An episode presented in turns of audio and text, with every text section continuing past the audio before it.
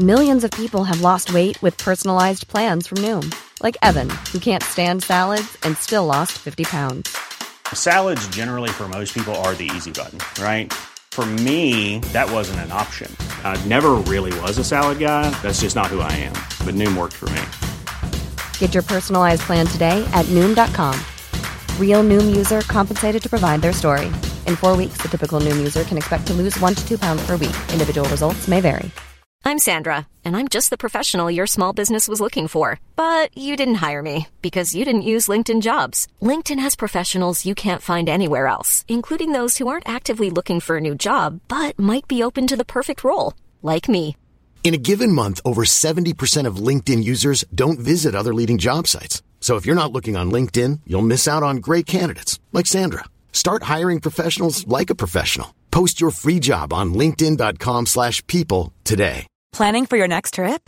Elevate your travel style with Quince. Quince has all the jet-setting essentials you'll want for your next getaway, like European linen, premium luggage options, buttery soft Italian leather bags, and so much more. And it's all priced at fifty to eighty percent less than similar brands. Plus, Quince only works with factories that use safe and ethical manufacturing practices. Pack your bags with high-quality essentials you'll be wearing for vacations to come with Quince. Go to quince dot com slash pack for free shipping and three sixty-five day returns. تاریخ روایت کارهای درست و اشتباه بشره که با مرورش شاید محکوم به تکرارش نباشیم. من محمد ناظمی هستم، میزبان شما در پادکست قاب تاریخ. عنوان این قسمت: اشرف پهلوی، پلنگ سیاه خاندان پهلوی.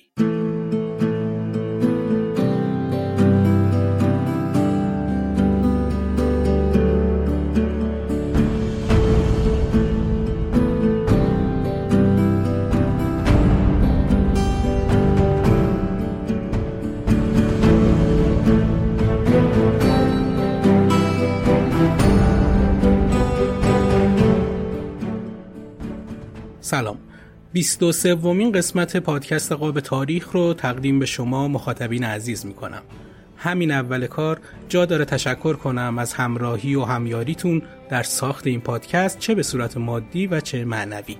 یکی از حمایت‌های شما لایک کردن اپیزودها و گذاشتن کامنت در اپلیکیشن‌های پادکسته که از همه دوستانی که این کار رو تا حالا انجام دادن تشکر ویژه می‌کنم و ممنون.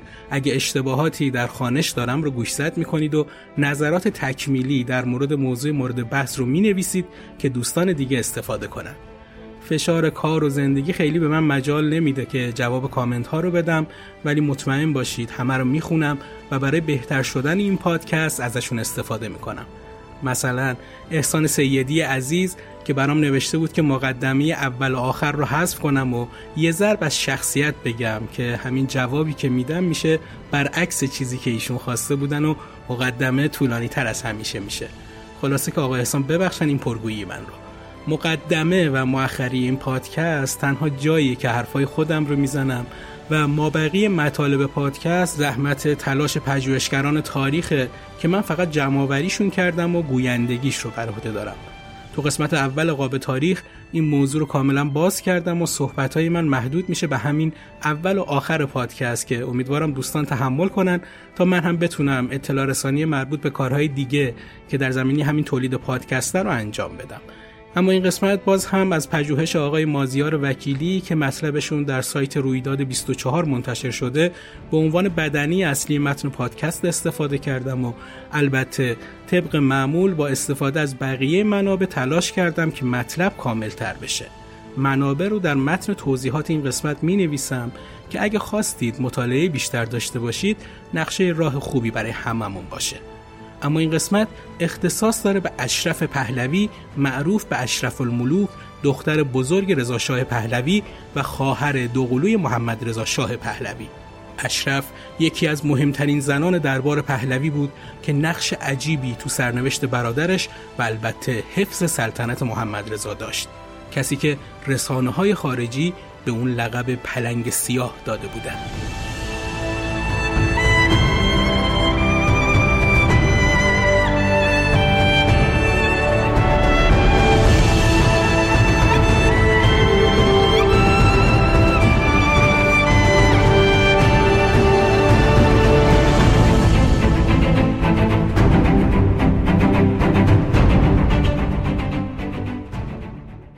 اشرف پهلوی سومین دختر رضاخان بود.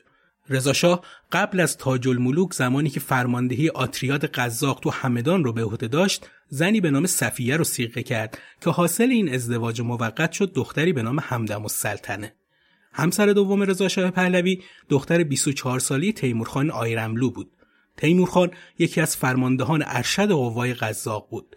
رضاشاه به همین خاطر با اون ازدواج کرد و مسائل دیگه براش اهمیت نداشت. فردوست در این مورد می‌نویسه: در آن زمان برای رضاخان افتخاری بود که با یک دختر میرپنج ازدواج کرده است. اما اشرف سال هزار و دویست و نود و هشت درست پنج ساعت بعد از محمد رضا شاه به دنیا آمد. بعضی ها عقیده دارن خصوصیات اخلاقی اشرف مثل تحور، شجاعت، بیپروایی و سیاستبازی بیشتر شبیه شاهان بود تا محمد رضا که شخصیتی ضعیف و متزلزل داشت و وقتی که مشکلات از راه می رسید از گرفتن تصمیم‌های سرنوشت ساز عاجز می موند. البته مخالفین این نظرم میگن این گفته ها بیشتر برای زدن محمد رضاست تا اینکه بخوان از اشرف تعریف و تمجید کنند. تولد این دوتا فرزند برای رضاشاه خیلی خوشیوم بود. تو دو سالگی اشرف و محمد رضا کودتای سوم اسفند اتفاق افتاد و رضاشاه سردار سپه شد. سال هزار و سیصد و دو و تو چهار سالگی اونها رضاشاه نخست وزیر شد و تو شش سالگی دوقلوها رضاشاه تاج پادشاهی روی سرش گذاشت. اشرف تو خاطراتش که در مصاحبه با احمد قریشی و بنیاد مطالعات ایران ثبت شده در مورد تولد و زندگی دوران کودکیش تو تهران میگه: من در تهران متولد شدم و البته جای خودمان را عوض میکردیم و هر قدر که به درجات پدرم اضافه میشد منزل ما هم بهتر میشد. وقتی که مادرم زن پدرم شد پدرم سروان بود و بعداً فوراً به درجه سرتیپی نائل شد و وقتی که من و برادرم به دنیا آمدیم پدرم سرتیپ بود و خب از آن موقع من میتوانم بگویم که در رفاه و آسایش زندگی کردم و هیچ وقت زندگی کوچک نداشتیم. پدرم درجات نظامی را خیلی سریع می‌گذراند. من از خیلی بچگی یادم هست که پدرم سردار سپه بود و بعد هم تمام قدرت و این طور چیزها دست او بود. مثل اینکه از اول زندگانی ما قدرت در دست پدرم بود و ما در یک محیط بزرگی و قدرت بزرگ شدیم.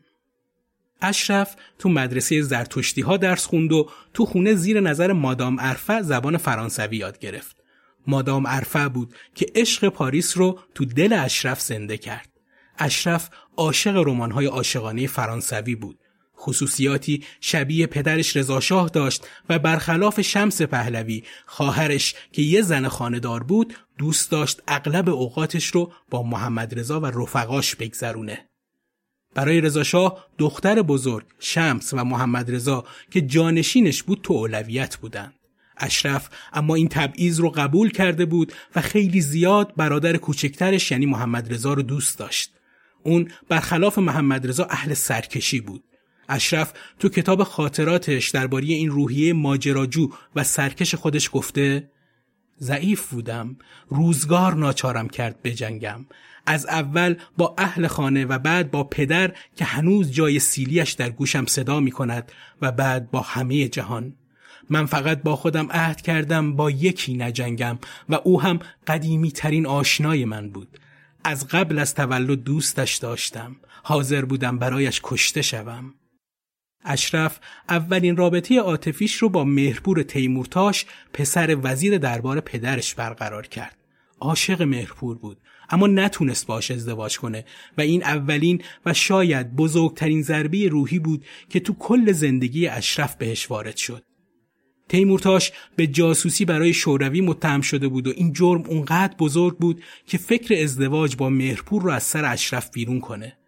بعد از فرستادن محمد رضا به سوئیس، اشرف هم همراه مادرش به سوئیس رفت و با اروپا و فرهنگ غربی آشنا شد. از خودش جسارت به خرج داد و برای پدر نوشت که علاقمند تو سوئیس بمونه و ادامه تحصیل بده. پاسخ رضاشاه اما محکم و قاطعانه بود: این حرفها به تو نیامده، زود به ایران بازگرد. این پاسخ قاطعانه دومین ضربه روحی رو به اشرف زد و اون متوجه شد به دلیل زن بودن حق داره تا اونجایی رشد کنه که مردان از اون میخوان. اشرف حس و حالش رو موقع برگشت به ایران به این شکل توصیف میکنه: من در موقع برگشتن مثل موقع رفتنم روحاً خوش نبودم. برای اینکه خیلی میل داشتم آنجا بمانم.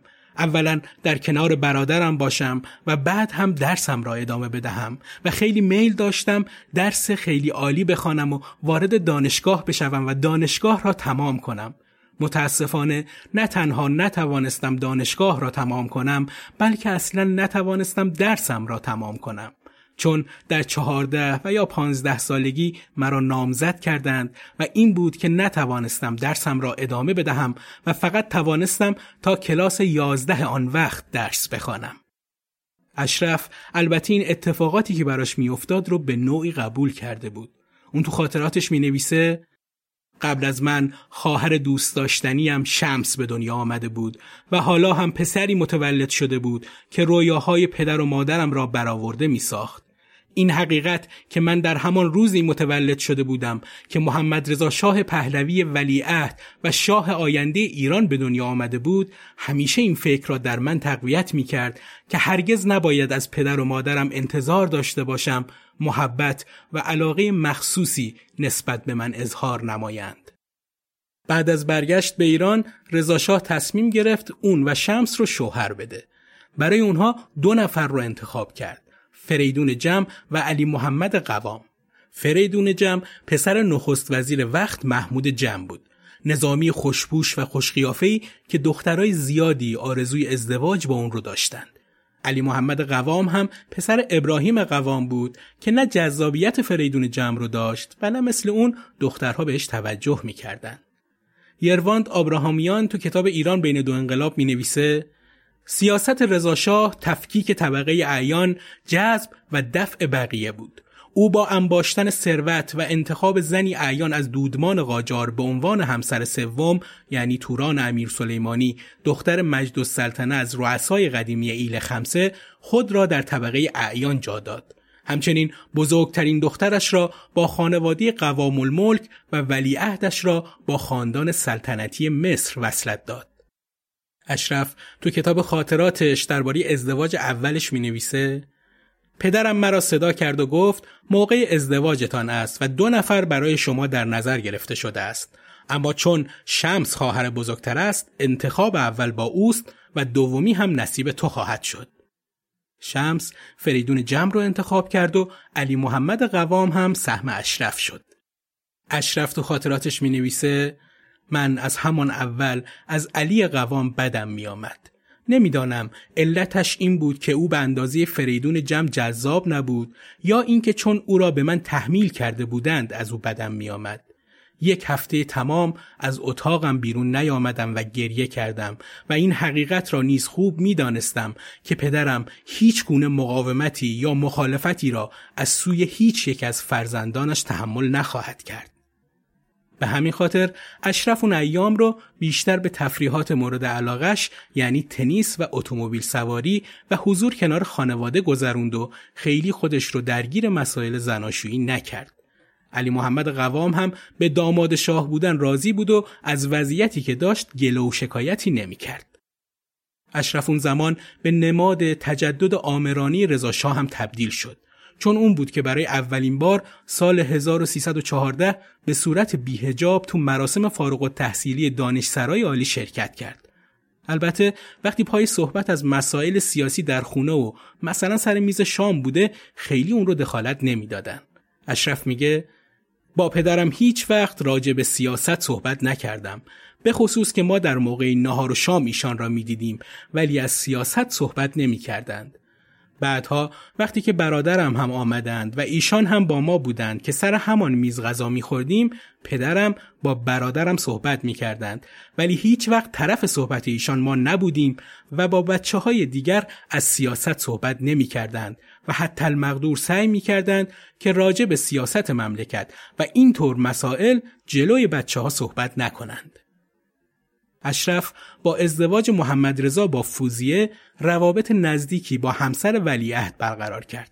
اشرف در مورد رابطش با فوزیه میگه: من بهترین خاطره ها را از او دارم، برای اینکه به محض ورودش به ایران با نزدیکی زیادی که من با برادرم داشتم، تقریباً در تمام مدت روز زندگیم با برادرم بودم. یعنی از ساعت یازده و نیم میرفتم آنجا و برادرم برای نهار میآمد و بعد میرفت مجدداً به دفترش و من بودم تا شب و تا آخر شب با فوزیه بودم. بعد میرفتیم و میخوابیدیم. یعنی تمام روز را من با او بودم و واقعا هر دو به هم علاقه عجیبی پیدا کرده بودیم، ولی نمیدانم متاسفانه بعدها چه شد. قبلا هر سفر به مصر را با هم میرفتیم. با توجه به این نزدیکی که با هم داشتن، فوزیه از اشرف خواست که با هم بچه دار بشن تا بچه هاشون هر دوتا کنار هم رشد کنن. نتیجه این تصمیم به دنیا اومدن پسر شهرام بود که علی محمد قوام حتی حاضر نشد برای دیدنش به بیمارستان بره. مشخص بود که علی محمد و اشرف نمیتونن زندگی مشترکشون رو ادامه بدن، اما اشرف جرأت این که قضیه طلاق رو با پدرش در میون بذاره نداشت. اما شروع جنگ جهانی دوم سرنوشت زندگی اشرف رو تغییر داد. با وجود اعلام بیطرفی ایران در جنگ جهانی دوم، به ایران حمله نظامی شد و قوای متفقین ایران را تسخیر کردند. رضا شاه که در ایام قبل از جنگ جهانی اول تحت تأثیر شخصیت‌هایی مثل آتاتورک قرار گرفته بود، خودش رو به هیتلر نزدیک می‌دید و سعی می‌کرد از اون پیروی کنه. همین مسئله باعث شد با تسخیر ایران متفقین روی خوشی به رضا شاه نشون ندن و خیلی علنی بگن که می‌خوان اون از سلطنت برکنار بشه. با حمله نظامی به تهران، رضا شاه خانواده خودش رو به اصفهان فرستاد و بعد از یه مدت کوتاه خودش هم به اونها ملحق شد. وقتی که رضا شاه خودش رو آماده میکرد تا به تبعید بره، اشرف از پدر خواهش کرد تا طلاق اون رو از علی محمد قوام بگیره و اون رو با خودش ببره. رضا شاه با طلاق موافقت کرد و طلاق اشرف رو از علی محمد قوام گرفت، اما با همراهی اشرف با خودش مخالفت کرد و به اشرف گفت: تو باید در ایران بمانی تا برادرت تنها نباشد. او به تو بیشتر نیاز دارد.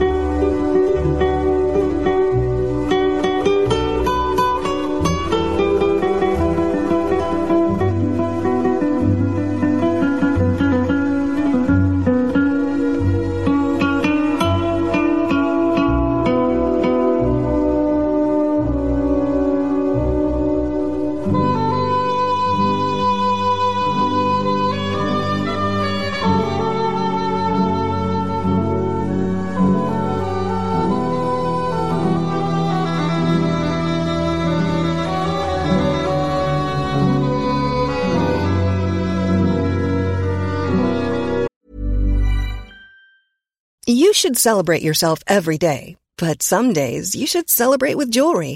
Whether you want to commemorate an unforgettable moment or just bring some added sparkle to your collection, Blue Nile can offer you expert guidance and a wide assortment of jewelry of the highest quality at the best price. Go to Blue Nile dot com today and experience the ease and convenience of shopping Blue Nile, the original online jeweler since nineteen ninety-nine. That's Blue Nile dot com. Blue Nile dot com. Millions of people have lost weight with personalized plans from Noom. Like Evan, who can't stand salads and still lost fifty pounds. Salads generally for most people are the easy button, right? For me, that wasn't an option. I never really was a salad guy. That's just not who I am. But Noom worked for me. Get your personalized plan today at Noom dot com. Real Noom user compensated to provide their story. In four weeks, the typical Noom user can expect to lose one to two pounds per week. Individual results may vary.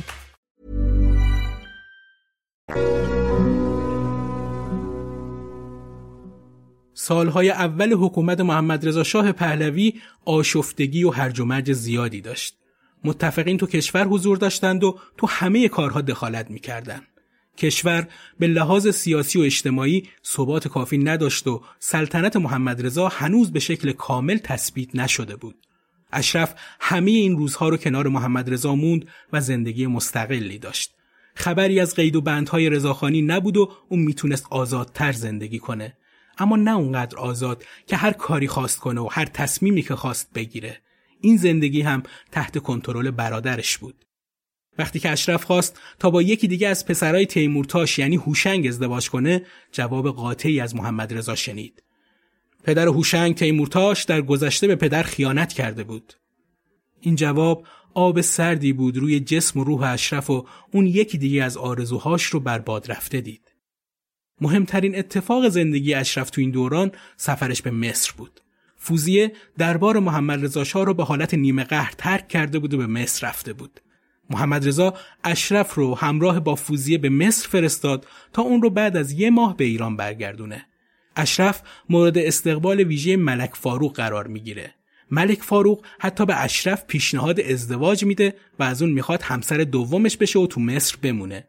اما اشرف تو مصر با کس دیگه ای آشنا میشه، احمد شفیق که دومین همسر اشرف شد. اشرف درباره آشناییش با شفیق مینویسه: در آغاز با مردی آشنا شدم که بعدها شوهر دوم من شد. روزی روشن و دلپذیر بود. من در محوطه زیبای باشگاه سوارکاری سلطنتی که در یکی از جزیره‌های وسط رود نیل قرار دارد با اسبم چهار نعل میتاختم. دوستی مرا به احمد شفیق پسر وزیر دربار فاروق معرفی کرد. مادر احمد اهل قفقاز بود و پدرش از اهالی ترکیه. اشرف اون موقع سر از پا نمیشناخت و تو مصاحبه با یه خبرنگار آلمانی شفیق رو به عنوان عشق بزرگ زندگیش معرفی کرد و گفت: در بحبوحه زمانی که من فوق‌العاده در فعالیت‌های سیاسی و اجتماعی بودم، با شوهر فعلیم که عشق بزرگ مرا در زندگیم تشکیل می‌دهد آشنا شدم. احمد شفیق شوهرم فرزند یک مورخ و وزیر مصری است. در سال هزار و نهصد و چهل و سه من برای ملاقات پدر خود به جوهانسبورگ رفتم و در راه پادشاه مصر فاروق را در قاهره ملاقات کردم و در کلوبی در یک شرط بندی مسابقه اسب دوانی شرکت نمودم. موقعی که فاروق به کسی که نفر اول شده بود جایزه میداد، من چندان توجهی نداشتم که او کیست و در مدت سه ماه اقامت من در قاهره نیز حادثه جالبی رخ نداد، ولی در پانزده ماه مه هزار و نهصد و چهل و چهار با همان قهرمان سوارکار که کسی جز احمد شفیق نبود ازدواج کردم. اشرف و شفیق تصمیم گرفتند به رسم ادب برای ازدواج از فاروق اجازه بگیرند. فاروق به سه دلیل با این ازدواج مخالفت کرد. اول اینکه احمد شفیق پسر شفیق پاشاست که از دربار مصر طرد شده و مورد قبول جامعه اشرافی مصر نیست. دوم اینکه پدر شفیق طرفدار آلمان هاست و این ازدواج انگلیسی ها رو ناراحت میکنه. و سوم اینکه احمد شفیق یک کارمند دونپایی شرکت بیمه است و همچین ازدواجی در شأن خاندان پهلوی نیست. بعد از یه مدت که از آشنایی اشرف و شفیق گذشت، اشرف برای ازدواج با شفیق از محمد رضا خواست که نظرش رو بگه تا تکلیف مشخص بشه. اشرف تو مصاحبهش با احمد قریشی ماجرای درخواستش از برادرش رو به این شکل توضیح میده: برادرم به من فشار می آورد که باید عروسی کنی، ولی در اون وقتها یک قضیه دیگری هم بود که در کتابم هم نوشتم که من از یک جوانی که همان هوشنگ تیمورتاش بود که همیشه از اول نامزد من بود بیشتر خوشم می آمد و میل داشتم که زن او بشوم، ولی اعلی حضرت برادرم به هیچ وجه مایل نبودند و به این مناسبت همیشه پافشاری می کردند که من حتما عروسی کنم. این بود که من صورت تمام اشخاصی را که در نظر داشتم جلویشان گذاشتم با مشخصات آنها و گفتم که اینها هستند. ایشان فرمودند این آدم به نظر من بهتر است، چون آدمی است که خودش روی پای خودش ایستاده است، پرنس هم نیست و لازم نیست که شما بروید به قاهره، او میتواند بیاید اینجا که از من هم دور نباشی. خلاصه عروسی ما انجام یافت. محمد رضا تو نامه‌ای از محمود جم که سفیر کبیر ایران تو قاهره است میخواد راجع به شفیق به صورت مخفیانه تحقیق کنه. جم تحقیقات زیادی درباره شفیق انجام میده و تو نامه‌ای به محمد رضا شاه پهلوی مینویسه: اطلاع بدی راجع به احمد ندارم، اما او کارمند شرکت بیمه است و وضع خانواده او همتراز والا حضرت اشرف نیست. محمد رضا از شمس هم تحقیق میکنه و بعد از نظر مساعد شمس ازدواج شفیق و اشرف رو منوط به اجازه رضا شاه میکنه. اشرف بعد از نامه‌نگاری‌های زیاد و پیام‌های پشت سر هم اجازه رضا شاه رو میگیره و بیست و پنجم اسفند هزار و سیصد و بیست و دو با شفیق ازدواج میکنه. شفیق اول زیر بار قبول کردن تابعیت ایرانی نمیرفت، اما با توصیه‌های اشرف قبول کرد تابعیت ایرانی رو بپذیره. اشرف سفارش‌های لازم رو به وزارت کشور کرد و تو اولین جلسه هیئت وزیران شفیق به عنوان یک فرد ایرانی الاصل پذیرفته شد. احمد شفیق بعد از ورود به ایران به سمت مدیر کل بنادر منصوب شد و چند ماه بعد ریاست اداره کل هواپیمایی کشور و معاونت وزارت رو بر عهده گرفت. بعد از پایان جنگ جهانی دوم با سرمایه خودش و اشرف و کمک دولت ایران یک شرکت هواپیمایی برای حمل مسافر و کالا تأسیس کرد. اون از مدیر عاملی این شرکت هم حقوق بالایی دریافت می‌کرد و هم درآمد هنگفتی از طریق پورسانت به دست می‌آورد. این شغل البته اختلافات و کشمکش‌های زیادی رو همراه خودش داشت. حسین مکی درباره کارهای شفیق تو اون دوره می‌نویسه: در دوره پانزدهم من عضو کمیسیون وزارت راه بودم و شرکت هواپیمایی هم اسماً وابسته به وزارت راه بود. هنگام بحث در کمیسیون مزبور در موردی شدیداً به احمد شفیق اعتراض کردم و پرسیدم کدام وزیر راهی است که بتواند به وی اعتراض کند یا او را زیر نظر مسئولیت خود قرار دهد. اتفاقاتی مثل سقوط یک فروند هواپیما و مرگ هشت مسافر و خلبان یک مکانیک، گرانفروشی بلیط و تقلب تو گرفتن کرایه از حجاج باعث میشه شفیق زیر شلاق حملات منتقدایی مثل مکی قرار بگیره. اما نفوذ و قدرت اشرف به حدی بود که شفیق مورد بازخواست قرار نگیره و بدون مشکل و تا زمان مرگ به فعالیت اقتصادی تو ایران ادامه بده. با این حال عشق اشرف به شفیق خیلی زود سرد شد. اشرف که یه زمانی شفیق رو عشق حقیقی و مرد رویاهاش میدونست، اون رو به خیانت و بیوفایی متهم کرد. اشرف درباره احمد شفیق گفت: شفیق و من هرگز عاشق دلخسته یکدیگر نبودیم، ولی از اینکه دیدم بیگانه‌ای خبر بیوفایی او را به من میدهد آزرده خاطر شدم و از این کار احساس سرشکستگی کردم و وقتی این اتهام را با شفیق در میان گذاشتم، او به حقیقت مطلب اعتراف کرد و بیانش آنچنان عادی و آرام بود که دریافتم این رابطه مدتی دیگر نیز احتمالاً ادامه خواهد داشت. اشرف تا سال هزار و سیصد و سی و پنج همسر شفیق باقی موند و از اون صاحب دو تا فرزند به نام شهریار آزاده شد. هر دوشون بعد از تولد نام خانوادگی پدر رو برای ادامه زندگی انتخاب کردن.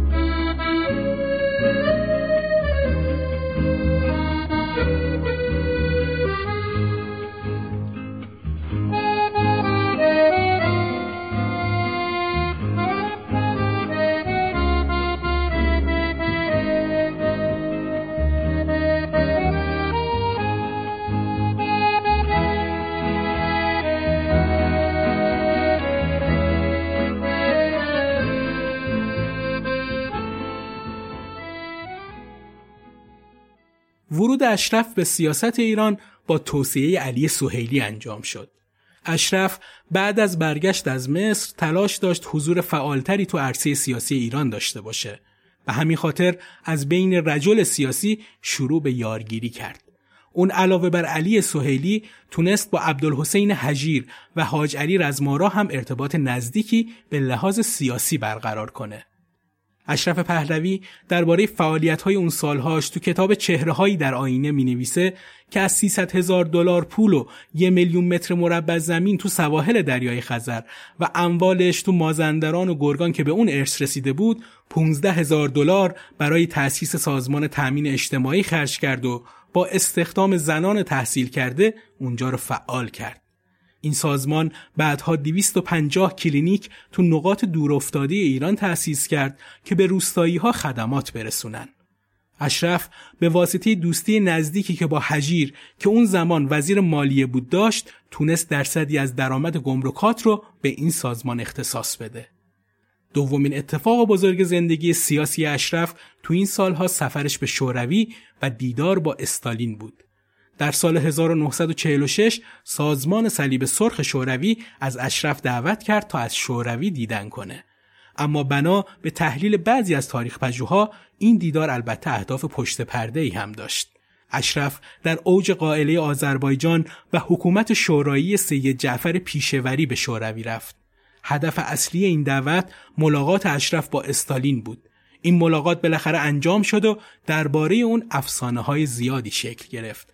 افسانه‌هایی مثل اینکه ملاقات ده دقیقه‌ای دو ساعت و نیم طول کشیده، یا اینکه استالین به اشرف گفته به شاه بگو اگر ده نفر مانند تو را داشت نباید نگران هیچ چیز می بود. اطلاع دقیقی از این جزئیات نداریم، ولی با توجه به روحیات استالین خیلی دور از ذهن بود که اون بخواد مجیز ساختار سلطنتی ایران رو بگه. فقط تک رهاورد دیده شده اشرف از سفر به شوروی پالتوی پوستی بود که اشرف میگفت استالین به اون هدیه داده و اون رو با تفاخر میپوشید. دومین سفر سیاسی اشرف در سال هزار و نهصد و چهل و هفت میلادی، یعنی هزار و سیصد و بیست و شش شمسی اتفاق افتاد. اشرف تو این سال به آمریکا سفر کرد و به شدت تحت تأثیر این کشور قرار گرفت. اولین چیزی که نظر اشرف پهلوی رو جلب کرد فراوانی غذا و مواد مصرفی تو آمریکا بود. اشرف تو این سفر از هری ترومن، رئیس جمهور وقت آمریکا، دعوت کرد به ایران بیاد. اشرف پهلوی بعد از برگشت به ایران تونست با نفوذش مهره قابل اعتمادش عبدالحسین هژیر رو به قدرت برسونه، انتخابی که البته با مخالفت آیت الله کاشانی و در نهایت ترور هژیر همراه بود. اشرف تو خاطراتش نقل میکنه زمانی که برای ملاقات هژیر به بیمارستان رفته، هژیر به سختی تو گوش اشرف میگه من میدانم که خواهم مرد، اما برای شما و اعلی حضرت نگرانم. بزرگترین خطر از جانب طرفداران مصدق است و آنها باید بسیار مواظب باشند. اتفاقات بعدی خیلی سریع رخ میده.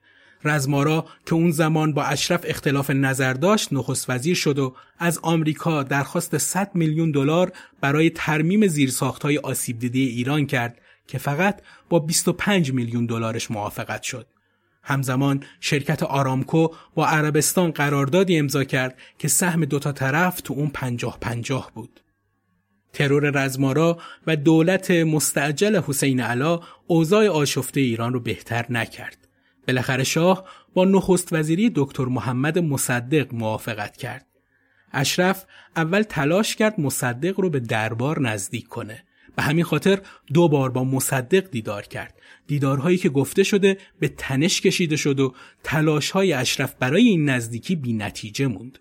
اشرف تو خاطراتش نقل میکنه اولین ملاقاتش با مصدق برای تعیین اعضای هیئت مدیره سازمان تأمین اجتماعی بوده، اما مصدق بدون توجه به موضوع جلسه مسئله ملی شدن صنعت نفت رو مطرح میکنه.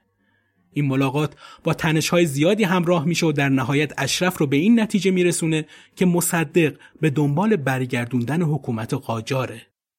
مصدق نگران دخالت دو تا زن تو کارهای دولت بود، یکی تاج الملوک مادر شاه و اون یکی دیگه اشرف. به همین خاطر از شاه میخواد که این دو نفر رو به خارج بفرسته تا تو کارهای دولت اختلال ایجاد نکنن. شاه با این تصمیم موافقت میکنه و اشرف و مادرش رو به خارج از ایران میفرسته، اما اشرف دست از تلاش بر نمیداره و همه قدرتش رو برای سرنگونی دولت مصدق به کار میگیره. اشرف بعد از انتخاب دولت مصدق به عنوان نخست وزیر همراه مادرش جناح درباری مخالف حکومت رو تشکیل داد.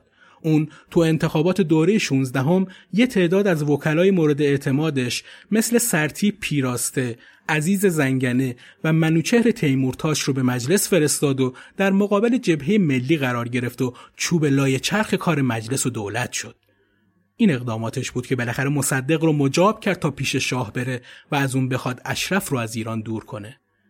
مسعود بهنود نویسنده کتاب این سه زن که اشرف پهلوی یکی از شخصیت‌های اصلی اونه، تو یادداشتی در بی بی سی فارسی نقش اشرف توی کودتای بیست و هشتم مرداد رو اینطور روایت کرده. وقتی در جریان نهضت ملی کردن نفت و کشمکش‌های دولتسوز کشور دچار بحران شده بود، چند تن از رجال زمان ادعا کردند که فکر سپردن دولت به محمد مصدق از کاخ والا حضرت اشرف بیرون آمد و او شاه را هم راضی کرد و در نتیجه جمال امامی از نزدیکان اشرف و رئیس فراکسیون دربار در مجلس این پیشنهاد را مطرح کرد و پذیرفته شد. بعد از نخست وزیری دکتر مصدق هم اشرف پهلوی یک بار در خانه منوچهر تیمورتاش و یک بار در خانه تیمسار فولادوند با دکتر مصدق ملاقات کرد و کوشید که وی را با خانواده مهربان کند. اما به گفته حسین مکی در پایان ملاقات دوم به این اعتقاد رسید که این شخص می‌خواهد سلطنت قاجار را برگرداند. او پادشاه و علی رضا برادر دیگرش را هم قانع کرد که باید با مصدق مبارزه کرد. گفته شده ملاقات‌هایی هم با سفیر شوروی در تهران انجام داد. در اثر همین تحرکات دکتر مصدق سرانجام در دومین سال دولت خود از شاه خواست مادر و خواهرش را که علیه دولت توطئه چینی می‌کنند اخراج کند و فشار آورد و به نتیجه رسید. اما کاری که ممکن نبود رخ داد و اشرف پهلوی در مونت کارلو با قوام السلطنه دشمن پیشین خود ملاقات کرد. کدورت‌ها به کنار رفت و به او پیشنهاد نخست وزیری داد و از همین راه بود که دولت مصدق سقوط کرد و قوام به دولت رسید و در جریان سیوم تیر نزدیک بود انقلابی رخ دهد که پادشاه عقب نشینی کرد و مصدق دوباره دولت تشکیل داد. اما اشرف پهلوی باز از حرکت نایستاد و با هر کس که ممکن بود در لندن و پاریس و سوئیس و مونت کارلو ملاقات کرد.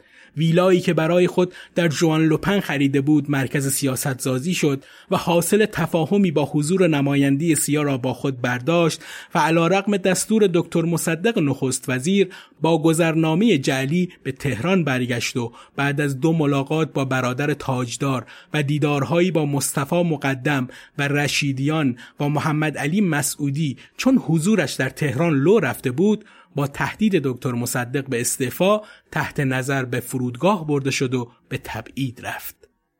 اشرف بعد از خروج از ایران با پشتوانی روابطی که داشت با سازمان‌های بین‌المللی ارتباط برقرار کرد و سعی داشت وضعیت ایران رو بحرانی جلوه بده. اون تلاش کرد نشون بده قدرت مصدق یعنی نفوذ روس‌ها و حزب توده تو ایران. اون همزمان با دو تا رابط آمریکایی تماس گرفت و به بهانه تأمین هزینه درمان فرزندش و به درخواست آمریکایی‌ها به ایران برگشت و با وجود اینکه مصدق متوجه حضور اون شد تونست اون دو نفر رابط رو به شاه نزدیک کنه. همونطور که گفتم اشرف قبل از اون هم تلاش کرده بود که با برگردوندن احمد قوام السلطنه به قدرت علیه دولت مصدق کودتا کنه که با اتفاقاتی که در روز سی تیر افتاد شکست سختی خورد و این کارش هم از عوامل مهمی بود که باعث شد توسط مصدق از ایران تبعید بشه. اون حتی با ملاقات‌هایی که با خسروانی مالک باشگاه تاج داشت از اون خواست تا با تهییج ورزشکارا و با آوردن اونها به صحنه به تسریع کودتا کمک کنه. اشرف تو خارج از ایران به طور مداوم با آمریکایی‌ها و انگلیسی‌ها جلسه می‌ذاشت و اینطور ادعا میشه اون بود که شاه آشفته حال رو به پذیرش طرح کودتای بیست و هشتم مرداد راضی کرد. اشرف تمام توانش رو گذاشت تا حکومت رو به برادرش برگردونه و تو این راه هم موفق شد. اون با تمام کارهایی که انجام داد تونست نقش پررنگی تو کودتای بیست و هشتم مرداد ایفا کنه و اجازه نده حکومت از دست خاندان پهلوی خارج بشه. سالهای تبعید و خارج نشینی برای اشرف و کل خاندان پهلوی سالهای خیلی سختی بود. اونها به لحاظ مالی به شدت تو تنگنا بودن. اشرف تو این سالها به سختی و با فروش جواهرات و وسایل خونه‌اش روزگار رو میگذروند و گاهی هم قرض میکرد. تو همین روزها بود که اشرف با همسر سومش مهدی بوشهری آشنا شد. مهدی بوشهری برای اشرف چهره جذاب و کاریزماتیکی بود که اون رو با ادبیات، موسیقی و فیلسوفای غربی آشنا کرد. اشرف که دیگه به شفیق علاقه ای نداشت و میخواست با بوشهری ازدواج کنه به درخواست اون تا بزرگ شدن بچه‌هاش صبر کرد. بعد از تکمیل پروژه کودتا اشرف اواخر سال هزار و سیصد و سی و دو به ایران برگشت. اون که اوضاع بد مالیش رو تو ایام تبعید دیده بود، تلاش کرد تا با به دست آوردن پول زیاد خیالش رو بابت مسائل مالی راحت کنه. تو گزارش بیوگرافیکی که سفارت آمریکا از اشرف تهیه کرده اومده، او شرکت در محافل و شبنشینی‌های شبانه خود را از سر گرفت. شاه که بلافاصله پس از بیست و هشتم مرداد چهل و پنج میلیون دلار کمک مالی بی‌حساب از آمریکایی‌ها فل مجلس دریافت کرده بود، چند میلیون دلاری به برادران و خواهران خود بخشید. اشرف تو اون سالها به جای فعالیت در حوزه سیاست، به فعالیت تو حوزه اقتصاد مشغول بود. اون تو این سالها تلاش زیادی کرد تا سازمان زنان رو که روی مسائل آزادی زنان کار میکرد تأسیس کنه.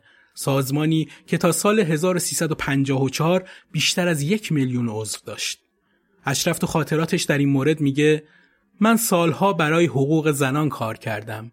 زن ایرانی حتی نمیتوانست پس از مرگ همسرش سرپرستی فرزندش را بر عهده بگیرد.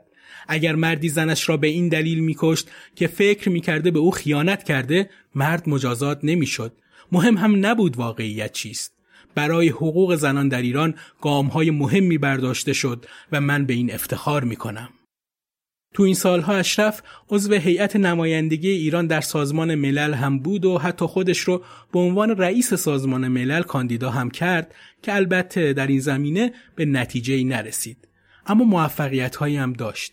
سال هزار و سیصد و چهل و پنج به درخواست برادرش رئیس هیئت نمایندگی سیاسی ایران در مجمع سازمان ملل شد و تونست به ریاست کمیسیون حقوق بشر سازمان ملل هم برسه. از سال هزار و سیصد و بیست و هفت تا الان اشرف پهلوی یکی از سه زنیه که ریاست کمیسیون سالانه حقوق بشر سازمان ملل متحده رو به عهده داشته. اون در راستای خدمات اجتماعیش به دعوت صلیب سرخ از خیلی از کشورها مثل شوروی، سوئد، پاکستان، هندوستان، چین، کره شمالی و کشورهای آفریقایی بازدید کرد. به خاطر تلاش‌های انسان دوستانه اشرف سال هزار و سیصد و چهل و هشت دانشگاه برندایس آمریکا اون رو به همراه کورتا کینگ، همسر رهبر جنبش حقوق مدنی آفریقایی تبارها، شایسته دریافت دکترای افتخاری دونست. با تمام این اوصاف و فعالیت‌ها انتقاداتی هم در زمینه فعالیت زنان به اون وارد کرده بودند، مثل مقاله‌ای که مارک مکگینس در سیدنی مورنینگ هرالد چاپ کرد و درباره اشرف نوشت: شاهدخت برای مبارزه با بیسوادی کمپینی به راه انداخته بود، ولی به گرفتاری چهار هزار نفر از خواهرانش که تحت فشار رژیم سرکوبگر برادرش زندانی سیاسی بودند وقعی نمی‌نهاد. در دهه هزار و نهصد و هفتاد با افزایش بیسابقه قیمت نفت، اطرافیان شاه به ثروتی هنگفت دست یافتند و اشرف نیز از زندگی پرتجمل لذت می‌برد.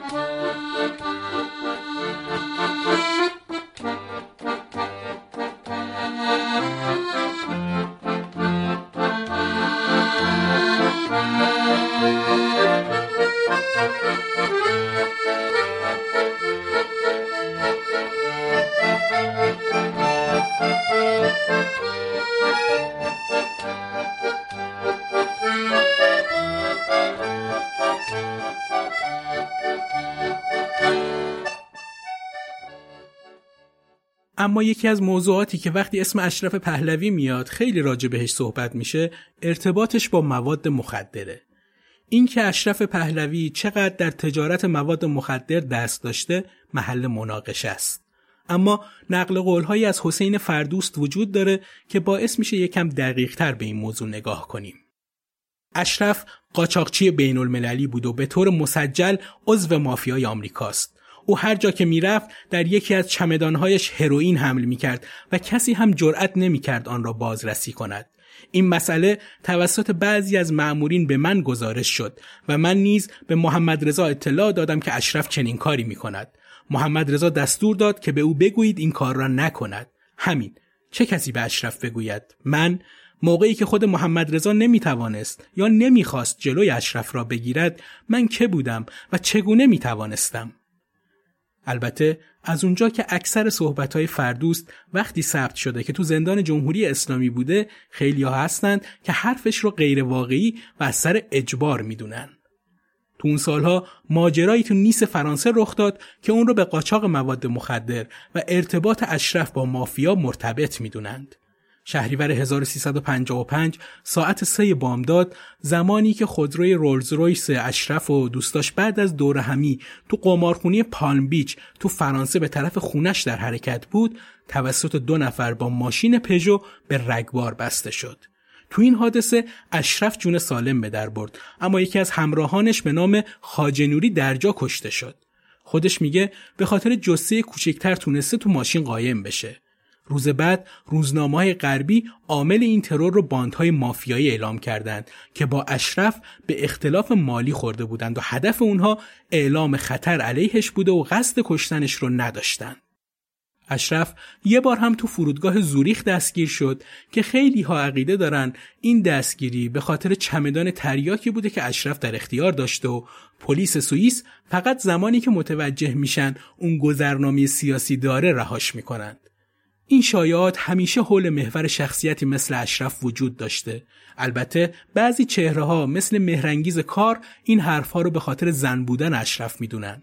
با این حال بعیده تیراندازی مافیا به سمت اشرف پهلوی به خاطر زن بودن اون باشه. نکته قطعی که از بین حرف‌های فردوست هم میشه بهش رسید، قدرت بی حد و حصر اشرفه. پس از مصدق تا انقلاب، اشرف برای خود یک شاخه سیاسی ایجاد کرده بود و تمام رجال سیاسی که توسط محمد رضا از کار برکنار می شدند، مانند نخست وزیر، وزیر، امیر ارتش و سایر افراد مؤثر، همه را پیرامون خود جمع می کرد. هر فردی که توسط محمد رضا دفع می شد، توسط اشرف جذب می شد. این افراد پس از مدتی مجدداً به مشاغل مهم می رسیدند و معاون وزیر یا سفیر می شدند و راهشان برای ترقی آتی باز می شد. پس کاخ اشرف محل دستبندی نبود، محل سیاست بود. او هر چندگاه فعالیتش را به فرد معینی اختصاص می داد. مثلا مدتی به دنبال منوچهر اقبال بود، مدتی به دنبال عبدالحسین ابتهاج، مدتی تیمور بختیار، مدتی حسن علی منصور و بعد از اون نیز از امیر عباس هویدا حد اکثر سوء استفاده را کرد. اما خود اشرف درباره این صحبت‌ها و شایعات میگه: مرا متهم کردند که سرحلقه باند قاچاق تریاکم، حالان که خاندان سلطنتی تلاش زیادی کرده بود تا افزایش آن را ممنوع کند. یک بار روزنامه لوموند من را به قاچاق مواد مخدر متهم کرد که شکایت کردم. هم در دادگاه پیروز شدم، هم غرامت گرفتم و هم باعث شدم روزنامه حرفش را پس بگیرد. البته حتی وقتی در این جور دادگاه‌ها پیروز هم می‌شوی، باز هم مردم می‌گویند حتما یک چیزی بوده. یکی دیگه از شایعاتی که در مورد اشرف وجود داشته، ارتباطش با سلبریتی‌ها و به خصوص بهروز وثوقی بوده. اشرف به واسطه شرکت فیلمسازی همسرش مهدی بوشهری با خیلی از سینماگرها ارتباط نزدیکی داشت و خودش هم تمایل زیادی به ستاره شدن داشت. با این حال اون به خاطر پرستیژ خودش تو هیچ فیلمی بازی نکرد، اما روابط جنجالیش با بعضی ستاره‌های سینمای ایران از جمله بهروز وثوقی هنوز سر زبون هاست. حتی بعدها گفته شد ساواک برای بریدن پای وثوقی از دربار ارتباطش رو با گوگوش از طریق یکی از استودیوهای فیلمسازی برقرار کرد. تو روزهای منتهی به انقلاب هزار و سیصد و پنجاه و هفت شاه از خواهرش اشرف خواست که کشور رو ترک کنه، چرا که اون تو ذهن انقلابیون به سمبل فساد و زیادخواهی خانواده پهلوی تبدیل شده بود. اشرف از ایران خارج شد و به نیویورک رفت. حدود یک سال بعد در شانزدهم آذر هزار و سیصد و پنجاه و هشت پسرش شهریار شفیق که افسر ارشد نیروی دریایی شاهنشاهی بود ترور شد. بعد از ترور پسرش اشرف خیلی محتاط شد و از ترس جونش با افراد محدودی ارتباط داشت. داستان شایعات در مورد اشرف بعد از خروجش از ایران هم تمومی نداشت. یکی از عجیبترین این صحبت‌ها رو مصطفی محذب داشت که یکی از مسئولان حفاظت دربار پهلوی بود. اون تو گفتگوی مدعی شد بعد انقلاب ویدیویی از کمد کاخ اشرف پیدا کردم که از گفتن آن شرم دارم، اما برای ثبت در تاریخ میگویم. فیلمی بود که در آن اشرف با حیوان خانگیش رابطه جنسی برقرار میکرد و در آن کمد پر بود از این چیزها. این فیلم همان ایام به مسئولان مربوطه تحویل داده شد. حالا اینکه در اون زمان و با امکانات فیلمبرداری که وجود داشت اشرف چطور تونسته این کار رو کنه و چرا تا حالا جای دیگه از این فیلم صحبت نشده، علامت سوالیه که کسی جوابی بهش نداده. حامیان اشرف میگن اون زنی بود که مدام تو جامعه مرد سالار ایران سرکوب شد، اما شکست‌های پشت سر همش تو ایام جوانی از اون زنی متحور و ماجراجو ساخت. زنی که در تمام سالهای حیاتش تلاش کرد قدرت رو تو دستش داشته باشه. اون زنی محکم بود که دوست داشت توی جامعه مرد سالار قدرت نمایی کنه. شکست‌های عشقی پشت سر هم، غرق شدن تو کارهای سیاسی و تلاش برای کسب درآمدهای اقتصادی برای رسیدن به قدرتی بود که اشرف احساس می‌کرد از اون دریغ شده. اون خودش رو از برادر دوقلوش خیلی لایق‌تر می‌دونست. تنها مانعی که سر راه اون قرار داشت زن بودنش بود. به همین خاطر تمام تلاش خودش رو کرد تا قدرتمند باقی بمونه و از هیچ کاری برای رسیدن به این قدرت دریغ نکرد. اما پایان ماجرا برای اون خوش نبود. پایان اون همه تلاطم مرگ تو فراموشی و غربت بود. اشرف روز هفدهم دی ماه هزار و سیصد و نود و چهار در نود و شش سالگی تو منطقه مونت کارلو واقع در شاهزاده نشین شهر موناکو به دلیل کهولت سن و به مرگ طبیعی درگذشت. اون تو سالهای پایانی عمرش آلزایمر گرفته بود و هیچ وقت به یاد نیاورد برای رسیدن به قدرت چه تلاشی کرده. این بزرگترین تراژدی زنی بود که رسانه‌های خارجی به اون لقب پلنگ سیاه داده بودند. جسدش بعد از تشییع توسط خاندان سلطنتی تو گورستان شهر موناکوی فرانسه دفن شد.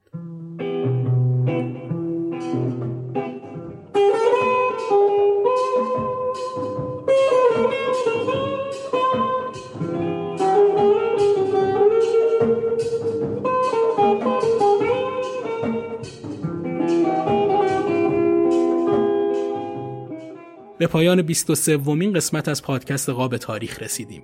بعضی از منابعی که متن این قسمت بر اساس اونها نوشته شده رو تو توضیحات این قسمت می نویسم که اگه خواستید مطالعه بیشتری داشته باشید بهشون رجوع کنید. تو همین توضیحات لینک حمایت از تولید پادکست رو هم قرار دادم که به هر مقداری که تونستید میتونید از ما حمایت کنید. ممنون از اینکه همراهمون هستید. روز روزگار خوش. بردی از یادم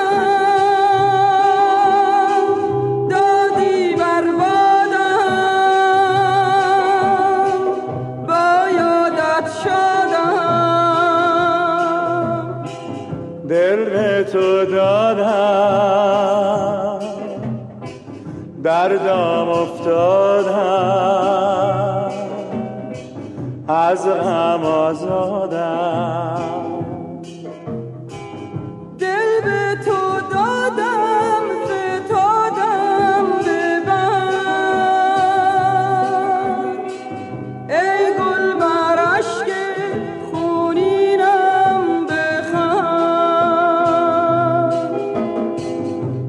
هم از سوز نگاهت هنوز چشم من باشد به راهت هنوز. چه شدم همه پیمان که از آن لب خندان بشنیدم و هرگز خبری نشد از آن که یاری ببرم ای شمع سرم در بزمم نفسی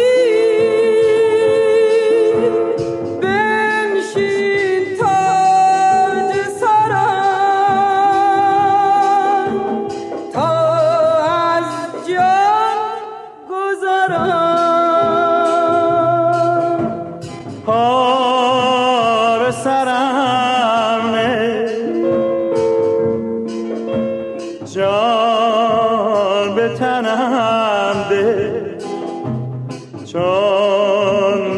سر آمد عمر بی ثمرم، نشست بر دل غبار غم، زان که من در دیار غم گشتم غمگسار غم. امید اهل وفا تویی، رفت راه خطا تویی، آفت جان ما تویی، بردی از یادم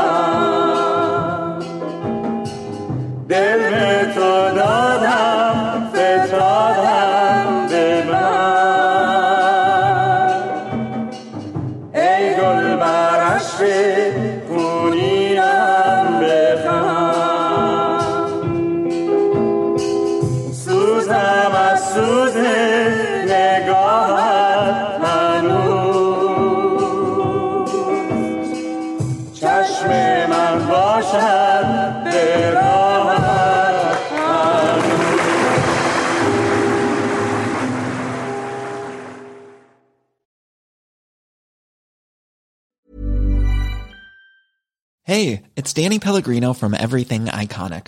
Ready to upgrade your style game without blowing your budget?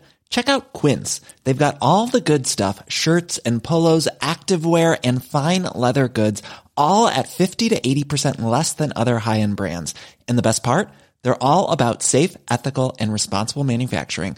Get that luxury vibe without the luxury price tag. Hit up quince.com slash upgrade for free shipping and three sixty-five day returns on your next order. That's quince.com slash upgrade.